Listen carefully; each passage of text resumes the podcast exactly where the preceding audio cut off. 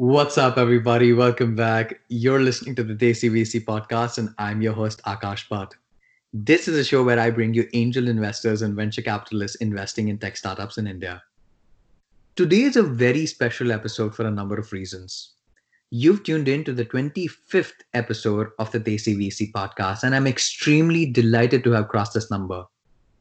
When I first began this podcast, my goal was to hit 10 episodes, and that would have been a huge success for me personally but I must thank each and every one of you for your love, affection, and support for helping the podcast get this far.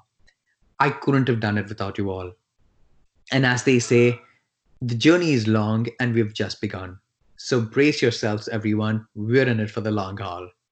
To celebrate this mini landmark, I have a special guest on the podcast here today. I have been waiting for a long, long time to have him on the show, and the stars have aligned, everybody. He's here on the 25th episode. The timing couldn't have been better. Across the table from me, virtually speaking, is Ankur Warikoo. He's an angel investor and ex CEO of Nearbuy, formerly known as Groupon India, a hyperlocal e commerce company based out of New Delhi. Prior to Nearbuy, he was the managing director at Rocket Internet and before that, he co founded Accentium Web. He's also had a short stint as a management consultant at A.T. Kearney. Now, Ankur holds an MBA from the Indian School of Business, a master's degree in physics from Michigan State University, and a bachelor's from Hindu College, Delhi University.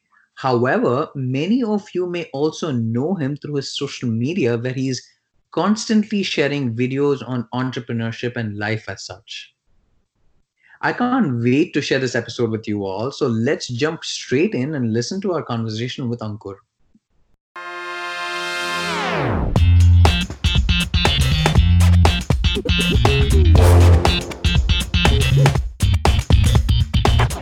Ankur, it's an absolute pleasure to have you on the show here today. I've been looking forward to this episode for a while now, and as it turns out, it's also our 25th episode a small landmark for us here in the podcast. And having you here is the icing on the cake. So thank you very much and welcome to the Desi VC podcast. Thank you so much, Akash. Thank you so much. That's really generous of you. I'm glad to be the 25th guest on the podcast and I'm super happy to be speaking to you. So here's a little known fun fact. When I first started the Desi VC, I had a list of 10 people I wanted to interview over the course of the podcast, and yours was one of them. So, today being the 25th episode, and you being the first person that I'm able to interview from that list means a lot. So, on that note, let's get started. I've sat and watched many of your videos and interviews in the past in the lead up to our chat today, but could hardly find content where you've spoken about investing as such, and more so from a personal lens. So, in a way, I'm hoping this turns out to be one of those very few pieces of content that sheds light on the investor persona of Ankur Warikoo. But before we get into that meaty stuff, how have you been and how have the last four, five months been for you personally and professionally? It's been, uh, to be frank, Akash, it's been really, really good. I, uh, I, I say this with a with a fair bit of caution and and with a fair bit of recognition of the privilege that we sit on because we really didn't have to worry about so many things that most people had to. And this was a great time for me to unwind. It was a great time for me to understand different things that i hadn't done before. And um, and i think three things have, have largely emerged. One is how little we need to be happy which the lockdown uh, very beautifully imposed upon us as a realization Two, uh, how much eating healthy and having a schedule matters. And, and number three is how many people work towards making your life so much easier on a daily basis, which when you have to pick up all those jobs for yourself. And this is, of course, coming from someone who stays in India where we get a lot of help as against the US where most of the things are done on your own um, you just realize that there there's so many people who do little little things for you so that you can go on to do bigger things for yourself um, but the lockdown has been really good absolutely we are in a privileged sort of setting right now and i was having a chat the other day with one of my friends and she was saying you know, let's talk over the weekend. And I told her, I mean, the weekend, weekday, everything's kind of the same as we speak. You know, I personally have enjoyed the transition from an overly formal world that we're used to working into a much more relaxed and flexible environment that we've been forced to mm. make peace with, you know. And yeah. I could get philosophical and poetic all day about it, but I'll say that for another episode. So I guess you could also give us some ground reality and share with us what you've been hearing from people around you. And in the long run, do you see this period as a much needed inflection point or a more prolonged economic downturn that we all have to work our way out of given how quote unquote poor economies have been over the last couple of years? I, I feel it's it's it's going to be quite the latter, Akash. Um, I, I think that the country and the world in general will go through a fair bit of struggle, and and largely because the the entire flywheel that was working in the last four or five years post demonetization in India and the machinery that was working to to get us back on track after after that economic setback um, has, has unfortunately been a, somewhat reversed. And that will take time because this has directly hit labor this has directly hit a lot of large industries whether it's auto whether it's travel uh, whether it's transportation and and the ripple effects of those are are yet to be seen. So i think it's still early days and what we're witnessing is just the first order consequence of, of the pandemic. But the the next few quarters will will unfold the the second third fourth order. And at least i personally worry not that i'm an economist or i have any sound academic judgment around this but just my intuition of, of what i've seen around and heard uh, small business has been deeply impacted that forms the cornerstone of the indian economy. Um, consumption has been deeply hit which has been the, the biggest reason why the economy has been growing. And, uh, and people are just very cautious and, and, not taking as many risks as they used to. Absolutely. And i guess one could also say that the public's appetite for visions of the future have also changed. Yeah. True. Very true. I, I 100% concur with that i mean i personally look at this period and I want to see the positives as much as possible because we've seen consumer patterns change. We've looked at traditional models and businesses that were heading towards a virtual sort of a change being, you know, those processes being fastened at this point. Do you personally see this as an opportunity for, you know, say the retail industry for that matter, which was kind of like heavy hit even before COVID? and has now almost completely shifted online. We can argue that India is kind of like opened up or is opening up in multiple places, and that gives, gives an opportunity to build offline and online business models and kind of like supplement both businesses side by side. On the other hand, do you see this as not much of an opportunity? These are businesses that perhaps could not be saved at all. No, I, I wouldn't say that. I'm not being pessimistic, uh, and I definitely don't don't see that happening. I feel any any industry that's going through a hard time right now, uh, as long as it's a fundamental industry, which most industries are, is just going to see a different way of delivering the same service or product that they used to in the past. So retail is going to remain there, but yes, as you mentioned, it, it maybe will manifest itself into a different way from offline to online. Uh, hospitality will remain a big industry, but maybe the, the way that hospitality is, is delivered is going to change. Airlines are going to remain big, but the way that they are looked at is going to be different. So I feel this is this is definitely a point which a lot of industries have been forced to consider what they've been thinking about for the longest while. Where my worry comes from is this shouldn't be one of those events in history where the largest firms, because they had the wherewithal to bear the hit, also end up being the ones who make this change and thus become more and more aggregated in their power. Because that is not necessarily a good thing for the long term economy and the consumer power itself. So I would have loved a democratic way of of survival, if you will. Um, but what tends to happen in these moments of crisis is the the bigger fish eats the smaller fish, or the smaller fish just die, uh, and then all that you're left with is is the smaller fish becoming more and more, and more and more powerful. Um, and that's the bad side of capitalism. That's that's the side which, when we see it, we don't like it, and that's why the overly archaic rules that are put in to prevent that. But the more rules you put in to prevent something that's naturally happening, uh, the lesser effective those rules will be in the long run. Right. Um, and and that's just something that we've seen time and again historically. That's a great point that you made there, and I think this is not the first time in history that we're seeing this play out. We saw this happen in the 2000 internet crash. We saw that happen during the financial crisis, and it's playing out all over again. So it's yeah. fundamentally how economies, at the macro level at least, the economies have functioned, and it's unfortunately the way that it's going to function in the coming years as well. I don't see this changing for a long term. Yeah, yeah, see that as well.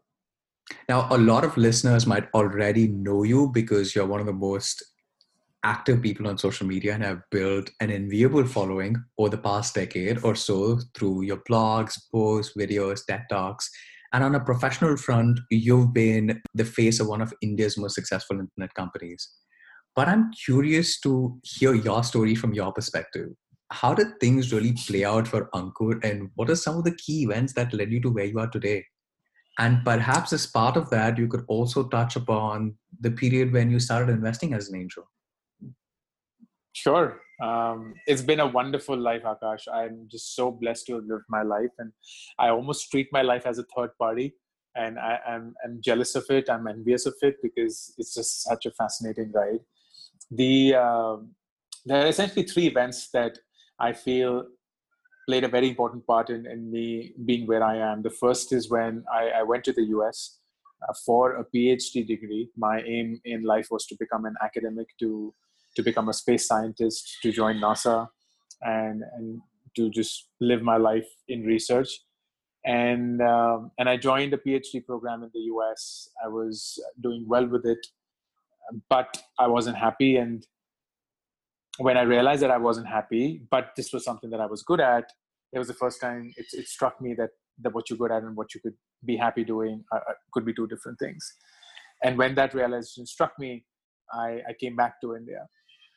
But those two years that I spent in the US fundamentally changed me. They changed me in meaningful ways because I, I, I saw the the US as this market where true meritocracy existed um, in a form that was unlike what I'd seen before. It was a market that gave you literally everything that it could to distract you. There were there was entertainment, there was retail, there was porn, there was gaming, uh, there was just literally every luxury available at your disposal.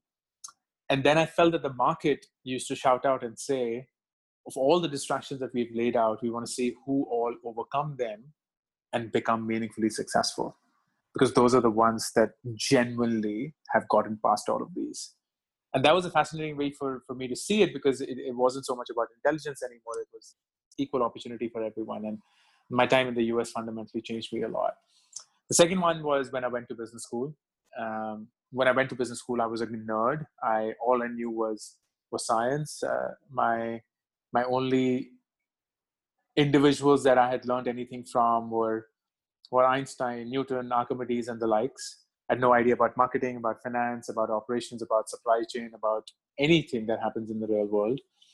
So going to business school, hanging out with very smart people, hanging out with people who had work experience, who had actually worked in organizations was was just mind blowing. It, it, taught me so much about myself, um, and that was the the second piece that really shaped me up. And the third one was when I got my first big break uh, as as Groupon when Groupon started in in India in 2011, and um, they saw in me someone who could start the Groupon India business, and and that's what I did, and it just gave me a really wide campus to to just show what is it that I could do, learn a lot about myself as a leader, as a manager, as an entrepreneur, as a founder, as an executive, and and that set up, I think, uh, a large part of uh, what my journey has been so far.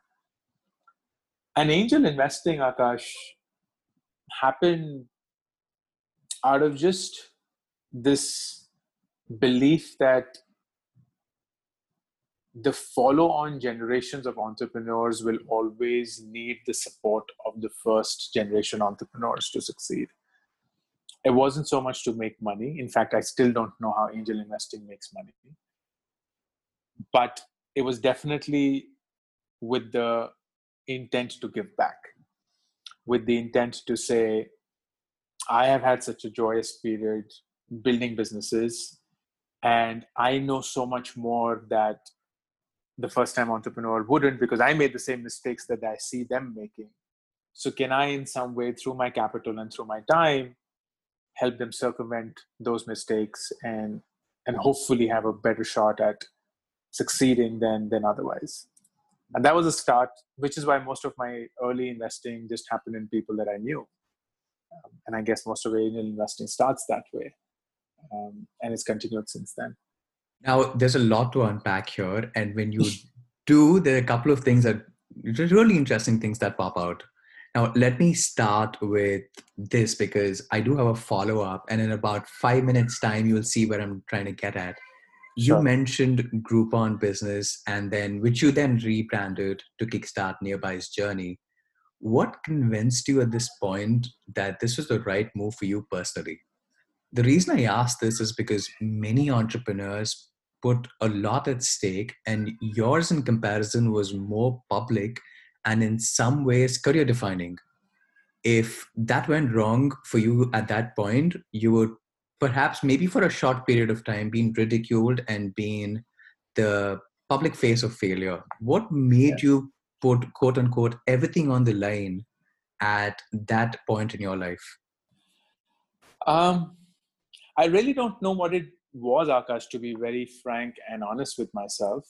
But I do know and I distinctly remember this absolutely clear conviction that being with Groupon for no fault of theirs uh, would not have made India succeed.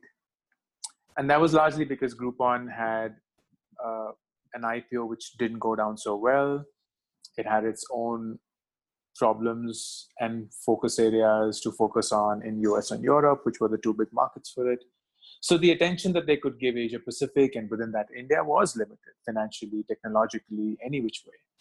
And I understood that, I respected that. But I was sitting in the middle of the opportunity and I could see what all was possible.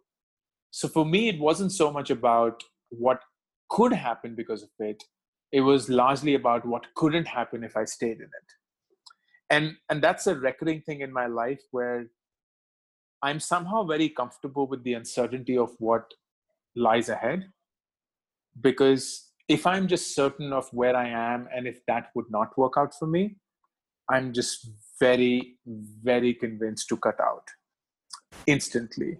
And it's a it's a belief that i live by that do not waste your time living a mistake just because you've been living it all this while.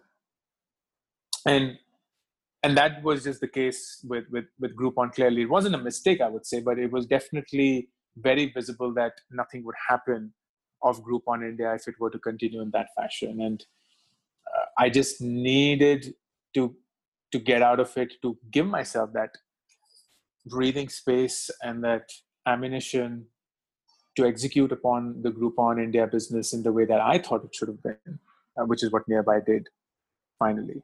Um, I stand here as a survivor, right? So uh, the, the, reason why you're you're speaking to me, or the reason why I, I, even come up in a conversation, is just simply survivor bias. It's no, I, I survived by several hundreds and thousands of people who would have taken the same decision that I took, uh, didn't, unfortunately. Um, so I, I, just stand here as as a, as a lucky gene that got through. Oh, would you say it was more difficult to convince yourself or those around you when you were making this decision? Oh, it was hands down, hands down more difficult to convince others. I was just totally convinced. I was just absolutely convinced. It took almost nine months of convincing Groupon, and and and clearly so, right? Because they like their first reaction was, "This doesn't happen." Like, what are you talking about? We're a we're a publicly listed company. You're a hundred percent subsidiary, and you're now saying we want to buy you out and and and carve out an entire independent entity outside of, our portfolio. Like that that doesn't happen. And and they were right. It's never happened. We were the first 100% owned subsidiary of a us publicly listed company that was spun off in india. So it was crazy when i think about it but back then i was like of course this makes sense. Like why wouldn't you even think about this? Uh, but i can see where they were coming from it took a lot of convincing and needless to say, I mean, they were worried about the media backlash. How would this come off? What is the narrative here? Like, as you mentioned, a subsidiary trying to buy over the parent company, or at least the parent company's business in one part of the world, would not really play well, given that was already a public company at that point. Right. So I'm guessing existing round of investors as well would have, it might have been really difficult for you to convince some of them to come on board. And and, and you're so you're right. Here, here here's something that I haven't actively spoken about in public. Um, every investor that we went to for the management buyout said no, except Sequoia. And the biggest reason was we don't see how this will work. This this doesn't work. Like it, it wasn't so much about the conviction in the team, it wasn't so much in the business. It was just like this this doesn't work. And and to the credit of Sequoia and, and in particular Mohit, um, who who sits on the board and has been a fantastic supporter all these years. Um, he saw he saw in us precisely what we saw in us as well, and he just he just stuck around. And I don't know of too many investors who would stuck around, stick around for for so long and be so patient. But to his credit, he did. Um, but everyone else, to to the point that you were making, they were like, no, this this is just too complex. It's just too complex a deal. Why would we even put our foot into it? It's a strategic who would own minority, but still is a strategic so who else would want to come? We would suddenly say no to all other strategics and so on. So it was complicated, no doubt. So was there pressure to deliver results immediately, or were people bought in for the long-term vision here? I think there were. Like we we were very clear that that's how we wanted it to be. Um, Sequoia still invested. It's been it's been five years, and they still are. Right? So so that should give you a sense of uh, how they have been um, Groupon was very clear that we're happy to play a minority role and, and we've done whatever we could to, to get the company to this point. Uh, and now you're on your own and, and, we wish you the best, which was very honest and transparent. And I, I don't think there was anything that they have done materially to, to, to change that stand. Um, and, uh, and then it was just making it work, which, which which wasn't as easy as we thought it would be, but it was just about making it work. Now, today, having been through that journey as an entrepreneur and CEO, what is your relationship with risk and how does that translate to, say, your investments? We can now get into that part of the podcast, yeah. but if one were to break down your portfolio and analyze it, will they find Ankur Warikoo, the businessman, entrepreneur, and CEO, or is there a different personality that's a result of experience realism and industry knowledge? That's a very interesting question and i don't think i've been asked this question ever before so let me take a shot at this. I hand on heart would call myself a terrible investor and and here's why. Because i pay virtually zero respect to money and I over index myself on the founder, over index myself on their drive, their ambition, and don't do as much of a thesis based approach for my investments that I think I should be if I would be serious about this. So so if you were to look at my my portfolio what you will realize is possibly a really ill managed portfolio which comprises almost all of illiquid assets i have not invested significantly in public markets almost all of my investments have been in private companies. My biggest investment was in Nearbuy itself. When Nearbuy happened, I cut a check for Nearbuy and put in a skin in the game for myself. And over the years, I've, I've cut checks for for very early stage companies. And when I reflect upon them, Akash, I see that while I'm sitting on a positive IRR today and a fair bit of it realized, it could have gone in any direction and I still wouldn't have a clue. Um, and, and that's just the, the reality of it. So if, like, I find myself the worst person to be speaking to anyone on on personal investments because I think that I've just I've done such a shoddy job myself. Uh, I've just been very lucky, but there there was I don't think that there was any any logic or any research or any science behind most of my moves, um, and I'm happy to walk you through a few of them to to convince and impress upon you that fact. But yeah, that's where that's where it is. That would be good. I'll take you up on that offer if you could give me one example of it. Because very few times that people will come onto a podcast or let alone public go out and say they're bad at something, but to go on and say that you're a bad investor and you haven't really had a playbook as such is one, it takes a lot of courage to say that.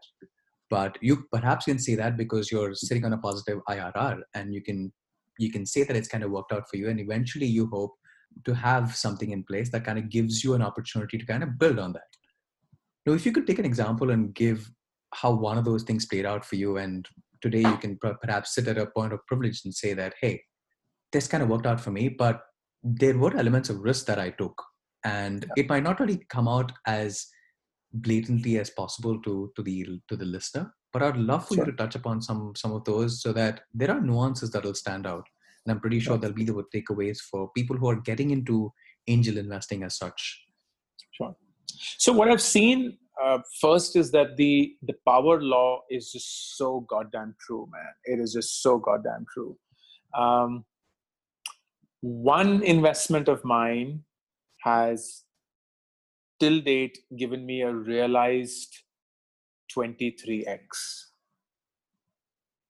and 50% of them have failed and when i say failed they mean shut down um, and and barely another 30% have have given me 1x so it's just so stark that that one thing has just given me multiple times over the investments that i've made that i just find it so risky. I would not suggest it to anyone because i was like what if that didn't work? Then all of this was zero. Literally all of this was zero. Um, and and when i when i made those investments, when I look at, I'll, I'll, tell you the first five investments that I made. The first five investments that I made was one was into a music app, which was ahead of its times and didn't work out. The second one was on a retargeting SaaS tool, of which I had no idea, honestly. I'd not done anything around SaaS, even remotely. The third one was an online kitchen which didn't work out again. The fourth one was the one that made me these 23x. And as as luck would have it, it's not an Indian startup. It's not even a US startup. It's a it's an Indonesian startup. And that was a crazy story of how I got there. And the fifth one was an e-commerce website for refurbished mobile phones which again, in my opinion, was ahead of its times because today it's a big category, but back then it wasn't. And of these five investments, one survived and has given me what I just spoke about. All the remaining four I shut down. Um, and you'll see, there is no pattern. There is there is no thesis. Did I have any any way of approaching them from a scientific manner? No. Um, I just did that because I liked the founder. I felt that the the drive and the ambition with which they spoke was was endearing and i was like okay even if i lose the money whatever uh, big deal and and i had that kind of money to play but that was my money would i do the same thing if i had been a in a gp and I had LPs, not so sure. Not so sure. Or I would make a really bad GP, which I'm again convinced I would. Fair enough. I appreciate the honesty there. Now, I think going back to that question there, how do you not get carried away when you look at some of these deals who have perhaps come to you through some really well-known friends or come through to you through angels who've been investing for a very long, long time. And sometimes you perhaps look at an industry and you feel, oh, this is fantastic. I think this industry is destined to succeed in the, in the coming years. How do you not get carried away when you're looking at some of these investments? Because I, I can only tell you that I have recently started angel investing myself, and I'm I've not made a single investment and i've kind of like been looking at deals for the last eight months because every time i look at a deal i'm like oh this is so interesting and then i spend a little more time on it and i'm like give it a rest akash maybe you want to like understand the market a little more before you you want to write that first check so have did you have that when you started looking at investing as such do you, do you come across a bunch of deals and you were like okay this is really interesting. Let me write a check here. What's the max that i'm going to lose? Or did you put in a little more thought saying okay maybe a little too ambitious. Let's go with the safer bet right now? No, my first my first few checks were very very spontaneous and uh, very impulsive, and I wouldn't recommend that to anyone. Um, today, I'm a lot wiser, and I say a lot no's, lot more no's than than yeses. Um, I I make no more than like right now. My pace is about three to four investments a year and that's not a lot but for those three to four i i would say at least a hundred no's and and here's what my benchmark has become today the only question that i ask and i probe really deep into it is whatever is it that you're working on as an entrepreneur tell me how come it hasn't happened already. And i'm just fascinated and mind blown by how many people especially the smarter intelligent ones give me the answer of it's happened already but we'll do it better. That's not how it works. Uh, i wish that i wish the the degree of yours took you far in life in entrepreneurship but it's not and i've spoken about this quite actively I, I feel that entrepreneurship is just so brutal because it's the first time people realize where they come from, what have they done in life, matters nothing. Literally nothing. The market's the market. Like you, you would you would not buy a product from a company just because the founder went to the best business school in the world. Right. You wouldn't buy a product from any company just because the founder hasn't drawn a salary for the last six months. You wouldn't buy a product from a company just because the founder had to lay off his entire company and is going through mental depression. You couldn't care less. You'd only buy it if the product works for you. And that is not something that most people are used to in life because they've just been used to their degrees, their institutions, their stamps working for them. But entrepreneurship, it doesn't. In the VC world, it may. I was, just, I was just about to say you would you I mean I'm pretty sure you wouldn't be surprised by this but when I've sat in rooms where people talk about, okay, which business school did this person go to? That's the first question that they ask. Forget about the idea, the market, the traction, the opportunity. Where do they go?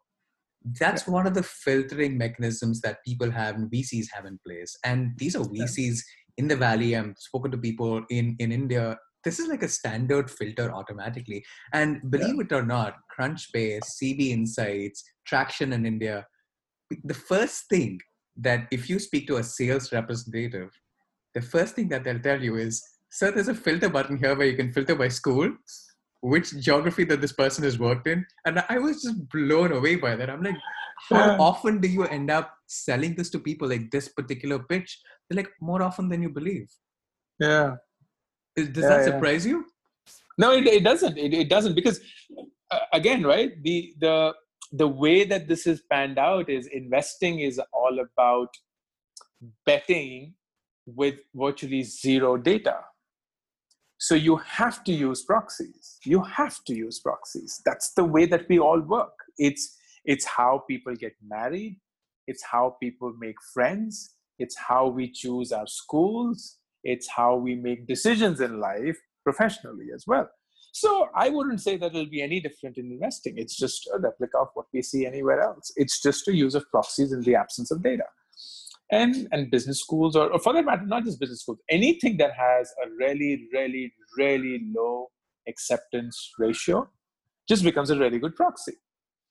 Um, and, and that's that's just it. Um, it just says that someone's like I use this example a lot when when I go to ISB or I speak to students from ISB, and of course, in, in most consulting firms, or sorry, in most business schools, uh, going to a consulting firm is, is like the top job. And they're like, hey, how do you get a, a, shortlist from McKinsey or BCG or, or Bain or, or Kearney and so on? Like, I want to get a shortlist. Uh, what grade do I need in the school? And, and what do I need to do in extracurriculars and so on? And it says, here's the truth 90% of whether you will get a shortlist or not has already been decided before you even entered the school. It's by what you've done in your life so far. You're not going to change that. So, what you do at ISB or what you do at business school is just going to be an extension of how you've lived life so far. You're not going to become a different animal and become a four pointer in school when you've been an average grader all through your life. It's not going right. to happen.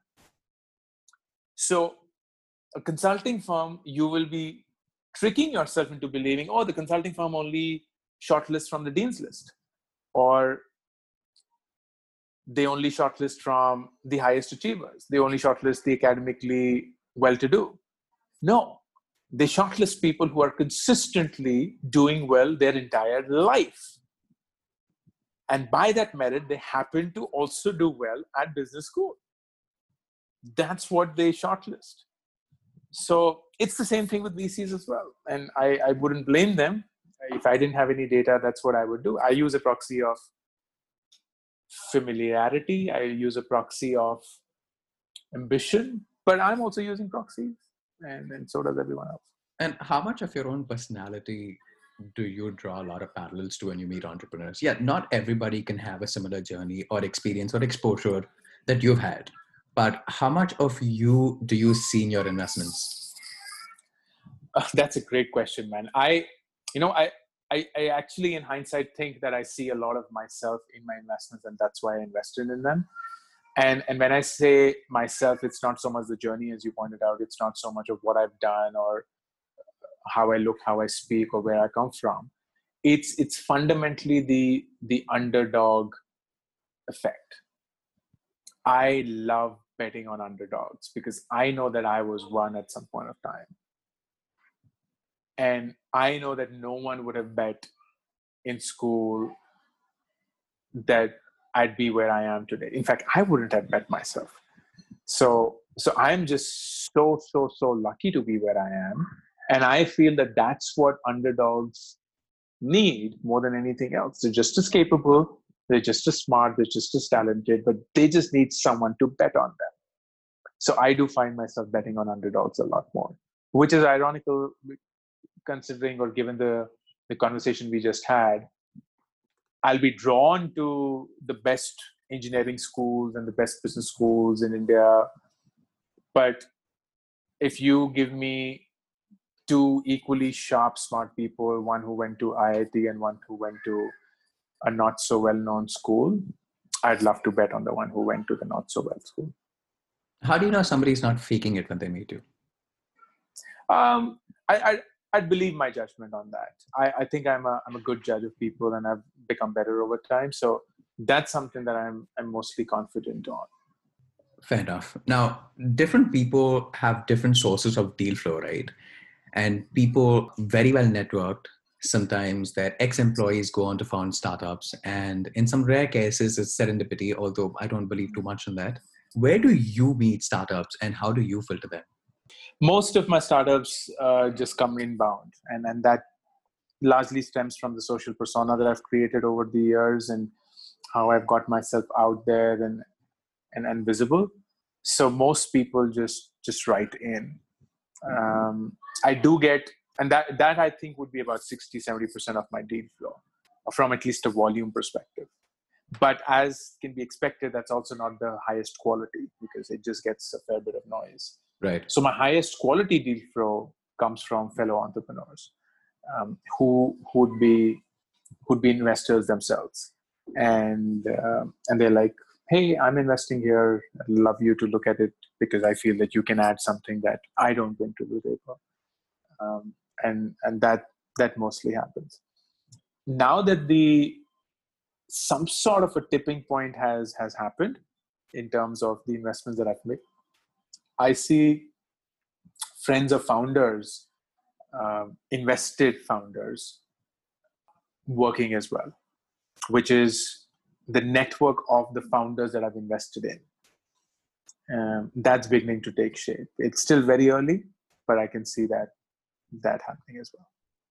So when you hear a very good friend of yours who is also a colleague making an investment in an early stage company, how much of your own diligence goes into it versus trusting your friend's judgment and perhaps maybe the fact that they've had successful hits in the past? Or do you have to look at it from a fresh slate every time and say, I'm going to look at it as if this came to me as a blind inbound? that's what I do. I, I don't have to, but that's what I'd like to do. Um, I, I, do feel that my my reasons of investing are very different from most others. Um, this again is not something that I I do for making money. Um, while I did think that my angel investing may will lead me to early retirement, but clearly not. Um, but I, with no disrespect meant to the one who's recommended, I will go through my diligence and that diligence is not so much business diligence that diligent and, and that's what happens. Most of the diligence that's already happened would be mostly around market business unit economics pmf mvp my diligence is on the founder. My diligence is on where did they come from? How many times have they failed? How do they look at people? How do they look at building a business? What's their larger purpose of doing this? What do they feel inspired by? What have they done beyond this in life um, what kind of different things do they do in in their life really? Do they even spend time with people who are nothing like them? Right. So it's a very different assessment. Um, and there are there are quite a few times where just that journey will lead me convinced that even if they're thinking about the business in the right manner they wouldn't end up there because they just reality has an insane amount of detail. Are, are they shocked when they speak to you? Because these are some unconventional questions that get put across to them. Quite. Because during the whole fundraising process, perhaps they would have come across this maybe once or twice. It it, it is always almost always the case. I I always have the founders commenting, we didn't think like that so far. We just didn't think like this so far um, yeah, I just I just show them the mirror. I was like, look, I I don't hate you, I don't love you, so whatever I'm going to say is just pure first principle. Like I would hold myself to that same standard, and that's why I am sharing that same standard with you. This is how I look at it. Like funny enough, this afternoon itself, I spoke to two founders, immensely experienced, 20 plus years of experience, each starting a a company that I'm convinced will not work. And I showed them the reason why. And and once they saw it, it was just it was just very visible to them as well. Um, but yeah, that's that's just how it. That's what I think my responsibility is. Fair enough, and that's the new breed of investors that we perhaps need, especially. And there's a lot more flexibility that can come from the angel side of the community rather than the VC side because there's fiduciary responsibilities. There's the reasons that people can't really speak their mind on the VC side of things, wherein yeah. angels can perhaps take that liberty to, to take it one step further. Now, how long do you take to make a decision yourself? Very quickly, 24 hours. Oh, wow. That is incredibly quick. Yeah. I, um, I, I don't need more than 24 hours after I've had a face-to-face conversation or a Zoom call with with the founder. So the usual process is they'll send me an email. Um, I'll ask them my favorite question: How come it's not happened already? Most of them will fail at that stage itself. In which case, I'll just say sorry. So you have conviction right uh, there. Right. And and those who pass that filter, I ask them to send me some reading material. I go through it. I set up a call, and uh, and then within uh, within 24 hours, I give them a yes or a no.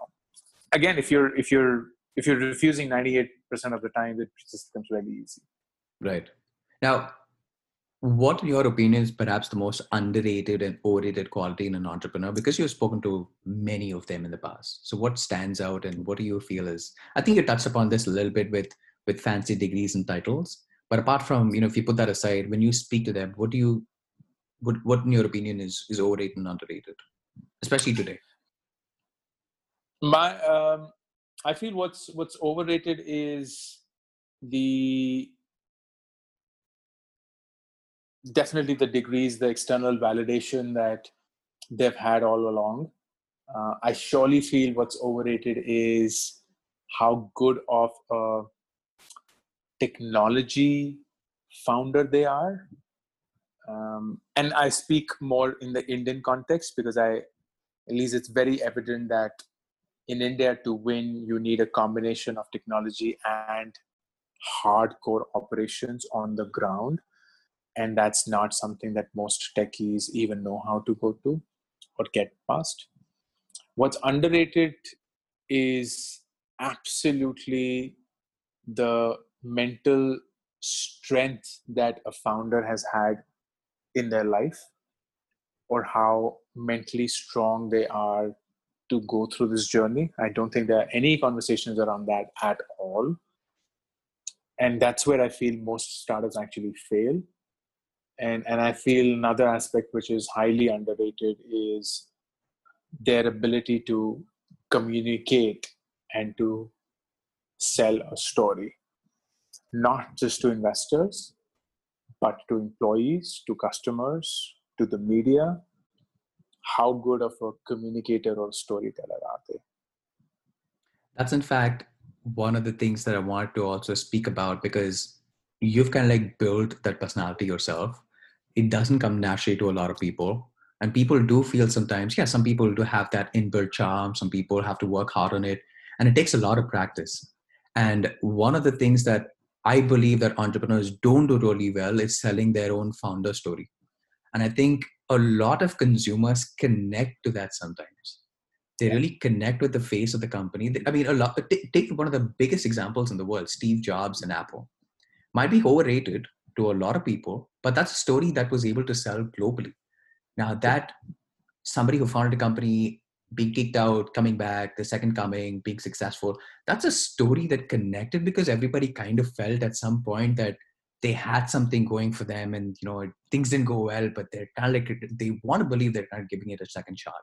Yeah. And now that narrative plays out really well. Now do you think sometimes it's not just the founder but it's also the team around him i'm sure there's pr agencies there are people who really place them well and coach them well to really get them to get that out there and how would you say founders can go about doing that without all of these external help if i today were to start, start my own company and i have no external support what are some of the things that I can do to really get that story across to my consumers or my clients or potential investors or whoever it may be that I want to work with? I, I, I think the the only only only way that that can happen, Akash, is if you are a true student of human psychology. If you do not understand how humans think and behave and operate and emote, you're never going to become a good storyteller. Simple as that. So i don't think it's got to do anything with your articulation. I don't think it's anything to do with which language do you speak and how well do you speak it or, or your diction or your pronunciation. It's a lot to do with do you recognize what emotions you're able to generate through which words through what combination and why. And that really doesn't require one to practice because it's something that everyone has within them. They just haven't spent time enough to get it. to that point. Right. And and once people recognize that, then it just becomes clinical. Like then then there is a very clear path towards it. And and it's a it's a it's a proven path it's a path of virtually zero failure and and that's what people have to to get started on. So when people get media trained when people get all this help and so on i just feel that they're dressing up something that isn't even ready. Um, and and you can dress someone up. It, it's it's like go back to the early interviews of mark zuckerberg and you'll realize that that was just media training done very poorly. But when you look at mark zuckerberg today you realize he doesn't need any training anymore because he's just understood why or how or what gets people to react and to behave in a certain way and that's just to his credit something that he's devoted himself to and gotten better at. I think that's a great point, and I totally agree with that. And just going back to a previous point, in my opinion, the two most underrated qualities are I don't I, I don't know if a lot of investors can really at the outset of an investment really gauge this, but it's resource allocation and efficiency in decision making. You know, time, not money, is the killer of startups, and we've kind of like seen the best ones that operate today really magnify that in many ways. And I think you mentioned that recently in one of your videos as well, uh, where you spoke about the time value rather than just yes. the opportunity cost. And people look at it from a very how is is if that if I'm paraphrasing a lot of things that you said in that video, but it's more about can we take a one hour in your day and and convert that to the amount of effort that you're putting in? It's not really the amount of effort; it's more about the time. Is it time well spent? and that's really the time value for money. And i think that's very important when it comes to a founder perspective as well. Absolutely. Absolutely. I think being being high agency is just so so important. Like being resourceful is just so important because you'd always be short either on time or on money or a combination thereof or any other resource that makes that happen if you are, resourceful then suddenly uh, you open up a lot more opportunities than most other people now so before each episode, I usually ask a group of my friends if they have specific questions for my guest. And I had one of them in which I thought was very, very interesting. So this person who wanted to remain unnamed for some reason asked that, hmm. you know, I put this across to you and I'm paraphrasing here. Now, you're a well known, successful Indian businessman. Do people generally get intimidated by you when they speak with you? Especially founders, because oftentimes given that certain first time founders have not quote unquote made it they suffer from the imposter syndrome among many many things has that happened in your experience? And if so what do you do to make people feel comfortable around you? It uh, it does happen. It does happen um, quite quite often where I mean, people see me as as a far bigger entity than I, I see myself or I even consider myself. Um, and that's why, at least one of the biggest themes that I speak about quite often is this theme of if you don't ask, the answer is always no. And it's been the, the, the driving force for my life and I've seen how I've benefited tremendously from it. And that's why I, I just wholly endorse it and keep speaking about it every now and then. And uh, invariably, a lot of people who write in almost start with that. They're like, uh, hey, I had this email parked for the longest time, but as you say, if you don't ask, the answer is always no. So here it is. Uh, but after that, I, I, I feel I am I'm really best to be to be able to connect to people in a, in a manner that makes them comfortable. I am I'm a very very very curious individual, so I ask people a lot of questions. I I start with asking factual questions to which there are no right or wrong answers, but only one answer, because that gives them the feeling that they are responding accurately, and that makes them a lot more comfortable. So when you ask people, "Where are you from? Where did you grow up? Tell me about your family." Uh, where were you working before that? Uh, tell me something that I don't know about on the resume. There, there, there are no wrong answers. Uh, and even if they were to give one, there is no way for me to validate that. So they begin to see psychologically the impression that, oh, I'm, I'm, I'm hitting it. I'm, I'm getting everything right. I'm getting everything right. So they, they become comfortable instantly. That's what they keep telling their mind. And then I can get into the harder, more difficult conversations. But I think it, it works out well. I think I watched for that. I think our very first conversation was something similar as well, where I think we went Yeah. back and forth, and you asked me a bunch of questions about where I'm from, what's my background, and I can relate to some of those things right now as uh, as you said that. Awesome. now, on that note, let's jump into my last segment, which is a rapid fire. It's Great. fairly fairly simple. I fire non-controversial questions at you, and you take a shot at them. if that sounds good. Awesome. Let's do it.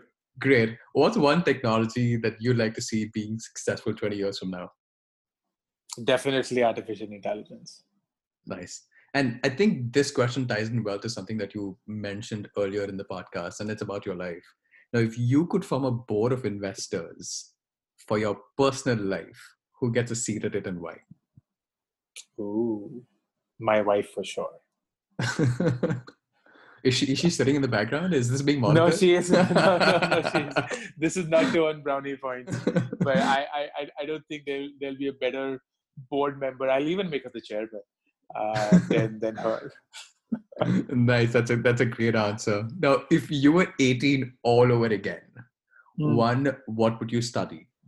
Two, which company would you like to start your career with and where? Nice, interesting. All right. So, what would I study? I would absolutely study psychology. I would absolutely study psychology. I think it's it's a it's an imperative subject for everyone. Where would I want to work? Uh, so, assuming I'm 18 right now, so all the companies that exist today uh, are there. Um, I would love to work at Airbnb, and I would love to work at their HQ.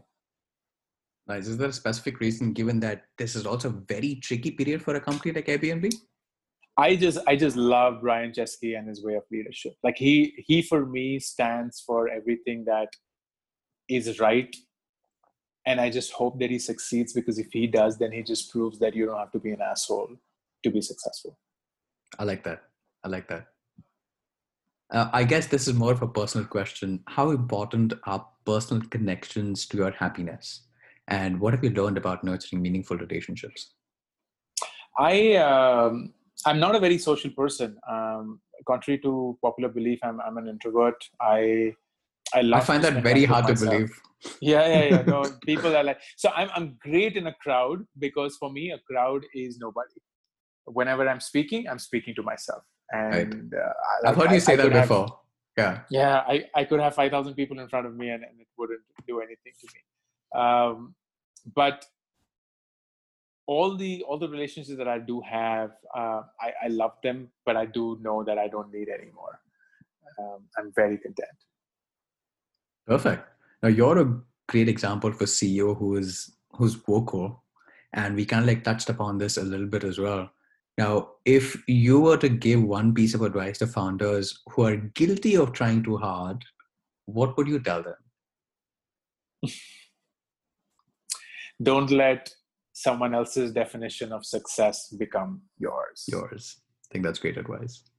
And you know, do you have an all-time favorite book, movie, or a song, or all three?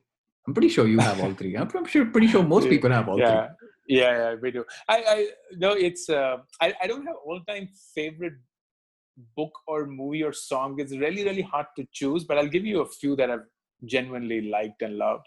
Uh, one book that has really helped me a lot, um, and I read it very early in my career in 2009, almost 11 years back, was a book by Jason Fried uh, called Rework, who was 37 Signals and now Basecamp uh, CEO and founder. I love that book. It changed me fundamentally. Uh, in the recent ones, uh, Hard Thing About Hard Things is just so fascinating. I just Right. absolutely loved it. Zero to One is just so brilliant. Shoe Dog, Phil Knight is just such a great book. Um, but yeah, plenty of them. Movies, Shawshank Redemption remains one of my best ones. The entire Batman trilogy remains one of my favorite ones. I'm, I'm one of those who's never watched The Godfather. I've never watched the Star Wars. I've never watched The Lord of Rings. I've never watched the Harry Potter. I just can't find myself committed to any series. I'm going to don't give you watch a on high five at this point because I haven't seen one of those either. awesome. I'm so glad I found one more of us. But uh, yeah, it's like I, I can't commit myself to any any series as such. So even on Netflix, I just watch a movie and get it done with. No no series. Uh, songs I love, I love songs, so I can't pick a favorite. I had this wild idea that we should do a VC playlist on Spotify and just put it out there just to let people know what VCs listen to. so that would be that would be like a fun exercise to just survey people in the industry and, and pick one song and just create a Spotify playlist and share it with everybody. Absolutely. That would be so much fun. That would be so much fun. Now lastly, before I let you go, I usually ask guests to leave listeners and founders with one piece of advice on fundraising now, you've given plenty of those over the course of your uh, answers on this podcast. So I'm not going to ask you to repeat that, but I'm going to be selfish here for a minute and ask you for advice for myself. Now, if I'm trying to like build a personal brand both it could be virtually it could be socially it could be through what i'm trying to do with with vc and i believe that eventually i want to get down the operator route and found my own company because i do feel that's kind of where i want to go back to. I, given that you don't know me too too well either, sure. One piece of advice that you normally give people when they're trying to embark on a journey in an industry that you've been very successful in, which is being an entrepreneur, being a successful founder, if somebody aspires to go down the same road, what do you often tell people? Like, what do they need to know at the outset before they start?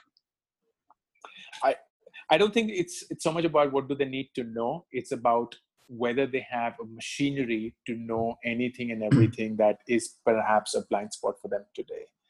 And driven by that, my only advice would be spend time, a lot of time, with people who are nothing like you. Uh, because the more and more you spend time in your cocoon, the more and more time we spend in our own world, thinking that that is the only world that exists out there, uh, the lesser and lesser imagination and ideas will we have for what we could do and why. Um, and it's a pity that most people just spend time with people who are like them, who just agree with them, who who are endorsing the same point of view and the same worldview that they have. Uh, and whenever that happens, you just become a, a bigger version of yourself. You don't become a better version of yourself. So the goal for any entrepreneur, whether right now or a future entrepreneur or future founder, is to become a better version of themselves. And that's only going to happen if you spend time as a discipline with people who are nothing like you. That's a wonderful note to end the podcast on, A good, You know, you know this, and I could sit here and talk for hours together and draw parallels from your time as an entrepreneur to everything that you're currently involved with right now.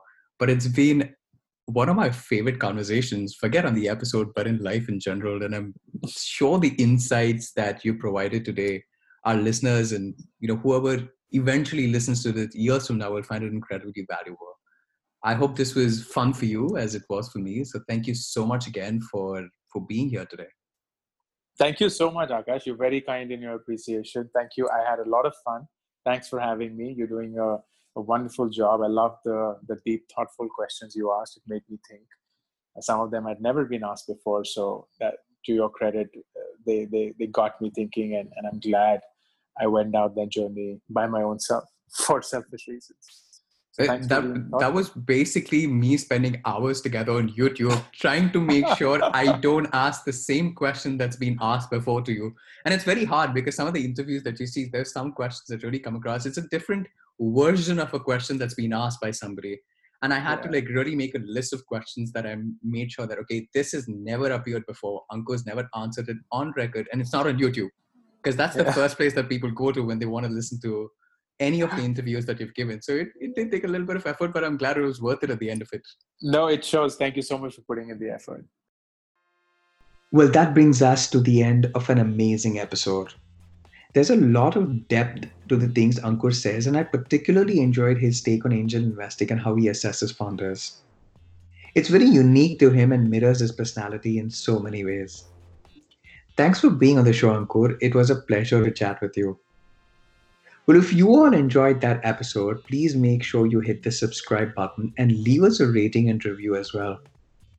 By doing so, you're enabling others to discover this podcast and episode. So please go ahead and be generous. I'd like to thank you all for helping us get past this number. I'm super grateful to have each and every one of you as a listener. And I'm as motivated as I was on the first episode to bring you great venture capital and investing content through the lens of leading investors in the country. I have another great guest lined up for you next week, so make sure you tune back in again to that one. Until then, stay safe, everyone, and keep hustling.